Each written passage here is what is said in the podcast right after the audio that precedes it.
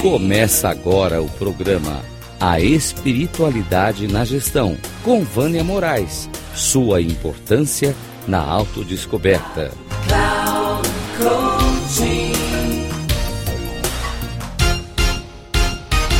Olá!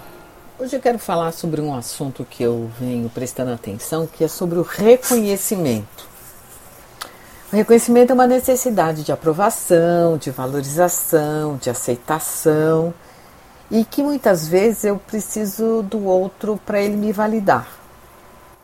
Né?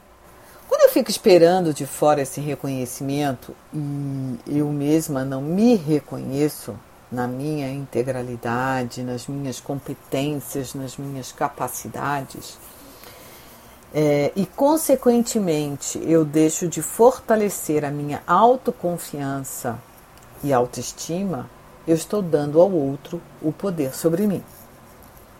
Essa é a minha percepção.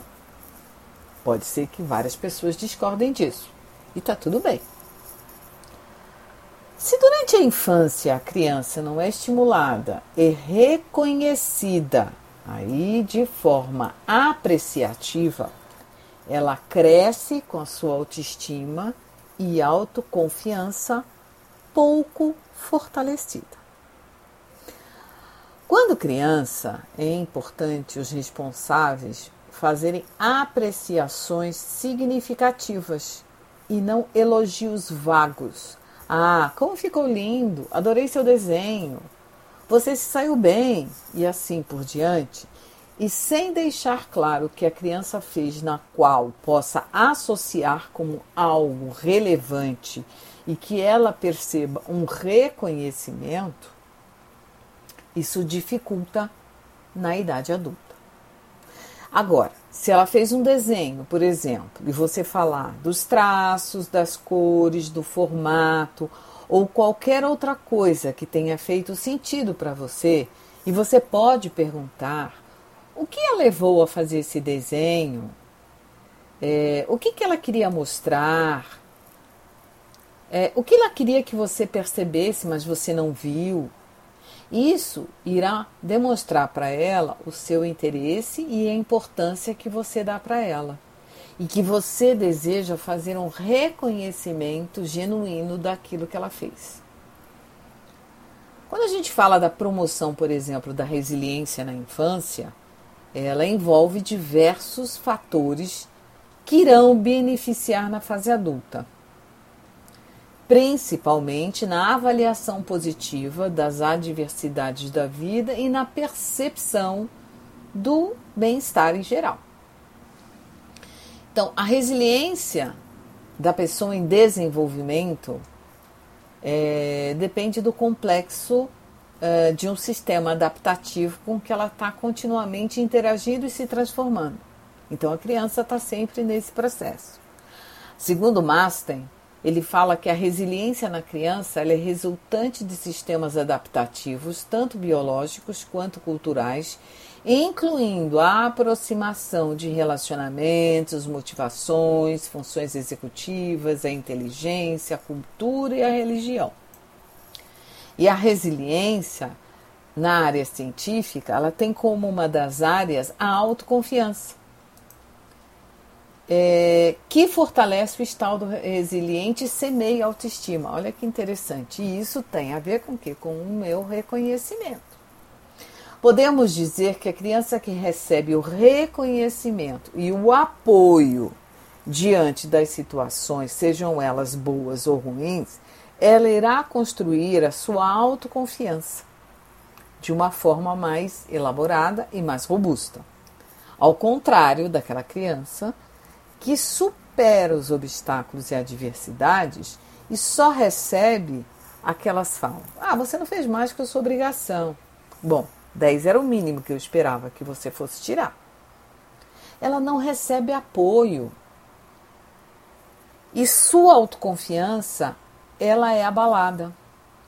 E aí, durante toda a sua vida, ela vai procurar pelo reconhecimento externo, porque ela não teve trabalhado a sua autoconfiança. Então, ela precisa do outro para se reconhecer. Na resiliência é colocada que a gente pode ter três padrões de comportamento: a de equilíbrio, a de passividade e a de intolerância.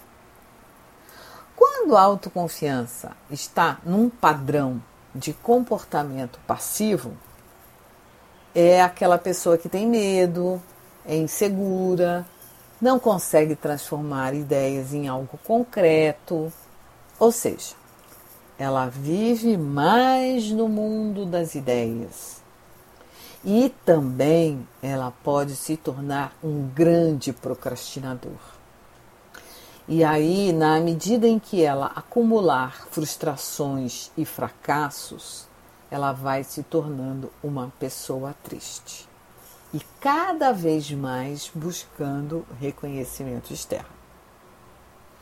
Já o padrão de comportamento para a intolerância, ela cria uma crença que ela é tão boa, apesar de ninguém tê-la apoiado quando criança, ela foi para outro extremo.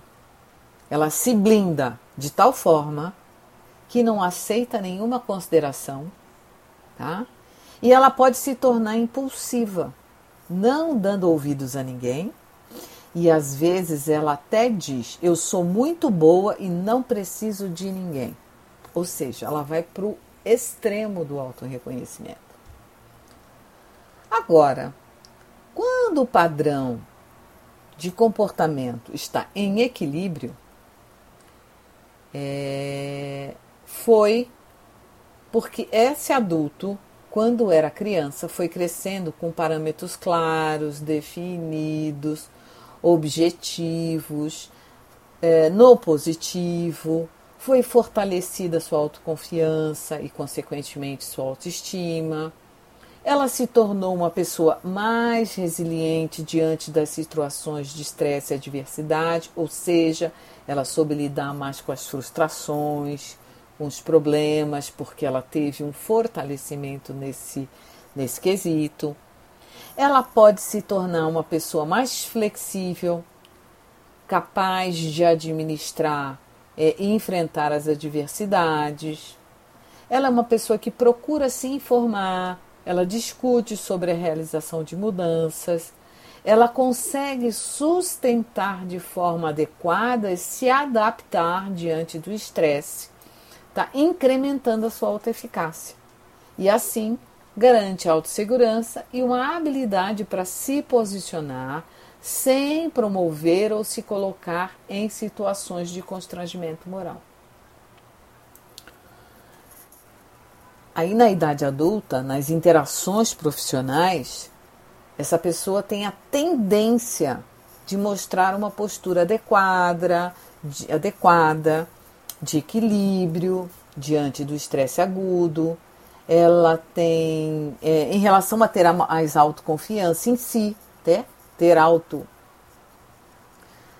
Nas interações profissionais, é, essa pessoa tem a tendência é, de mostrar uma postura adequada, de equilíbrio diante do estresse agudo em relação a ter confiança em si e segurança quanto suas habilidades de realizações ela tem a tendência a se ver como competente, ela se reconhece para focar na superação do estresse de uma forma original.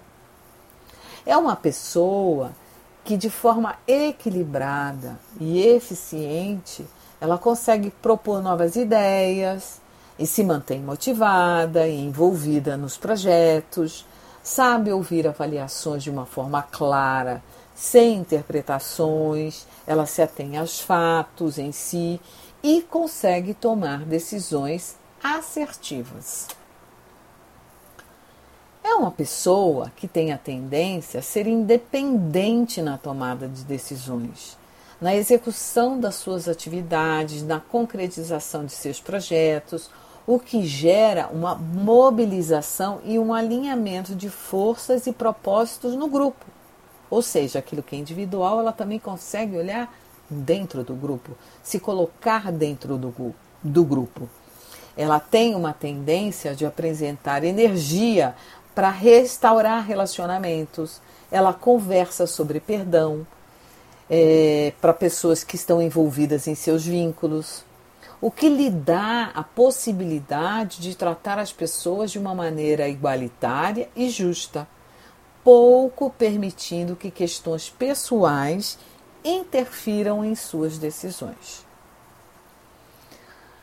A promoção da resiliência na infância envolve múltiplos fatores que beneficiam na fase adulta, principalmente na avaliação positiva das adversidades e na percepção do bem-estar em geral. Então, a resiliência na pessoa em desenvolvimento depende do complexo sistema adaptativo com que ela está continuamente interagindo e se transformando. Segundo Masten, Tá? A resiliência na criança ela é resultante de sistemas adaptativos, tanto biológicos quanto culturais, incluindo a aproximação de relacionamentos, motivações, funções executivas, inteligência, cultura e religião. A resiliência ela é um construto que favorece o fortalecimento de conexões cerebrais duradouras para ampliação da percepção positiva da vida. É, é, a promoção do enfrentamento positivo. Ela se torna um protetor da saúde mental, além de evoluir a pessoa ao crescimento mental. Dessa forma, a resiliência se justifica como um constituinte do bem-estar. Segundo Dugat Fred, Fred, Friedrich, eu não consigo falar esse nome, gente, Fredricks, Fredrickson e Feldman Barrett, ah, consegui. Em 2004, afirmam que a perspectiva positiva do enfrentamento ajuda a explicar o porquê algumas pessoas que experimentam emoções positivas em meio ao estresse são capazes de se beneficiar na regulação de situações emocionais negativas. Mas ela aprendeu isso na infância, ok? Então, além do cultivo da percepção positiva, envolve a própria pessoa. Ela acessa pessoas da sua rede de relacionamento social, o que a estimula o apoio mútuo, em que podemos observar outra área da resiliência que é o conquistar e manter pessoas, ou seja, ela cria uma rede de apoio e proteção. Assim, a resiliência ela pode ser treinada e engajada de forma individual, ou seja, de pessoa a pessoa, para promover o fortalecimento e o enfrentamento das adversidades.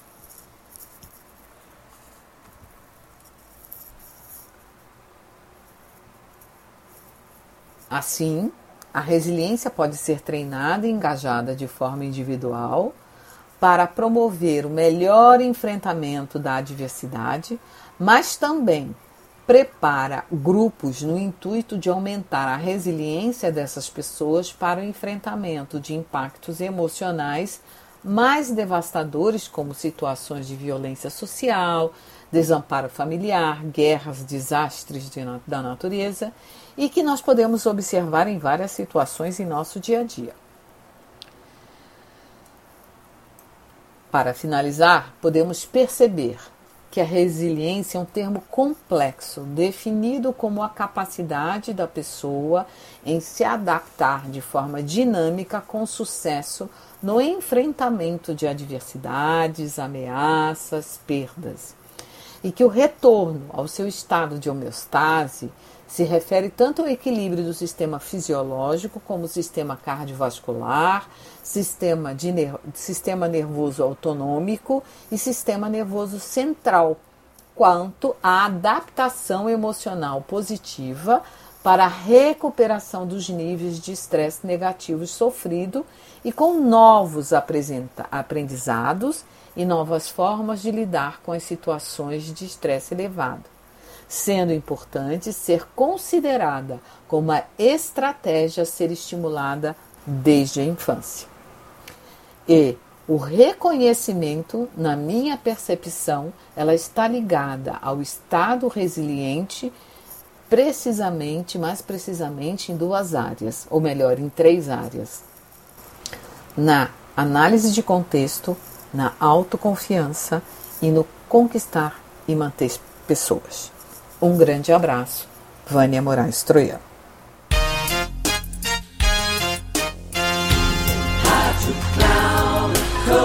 Chegamos ao final do programa A Espiritualidade na Gestão, com Vânia Moraes. Sua importância na autodescoberta.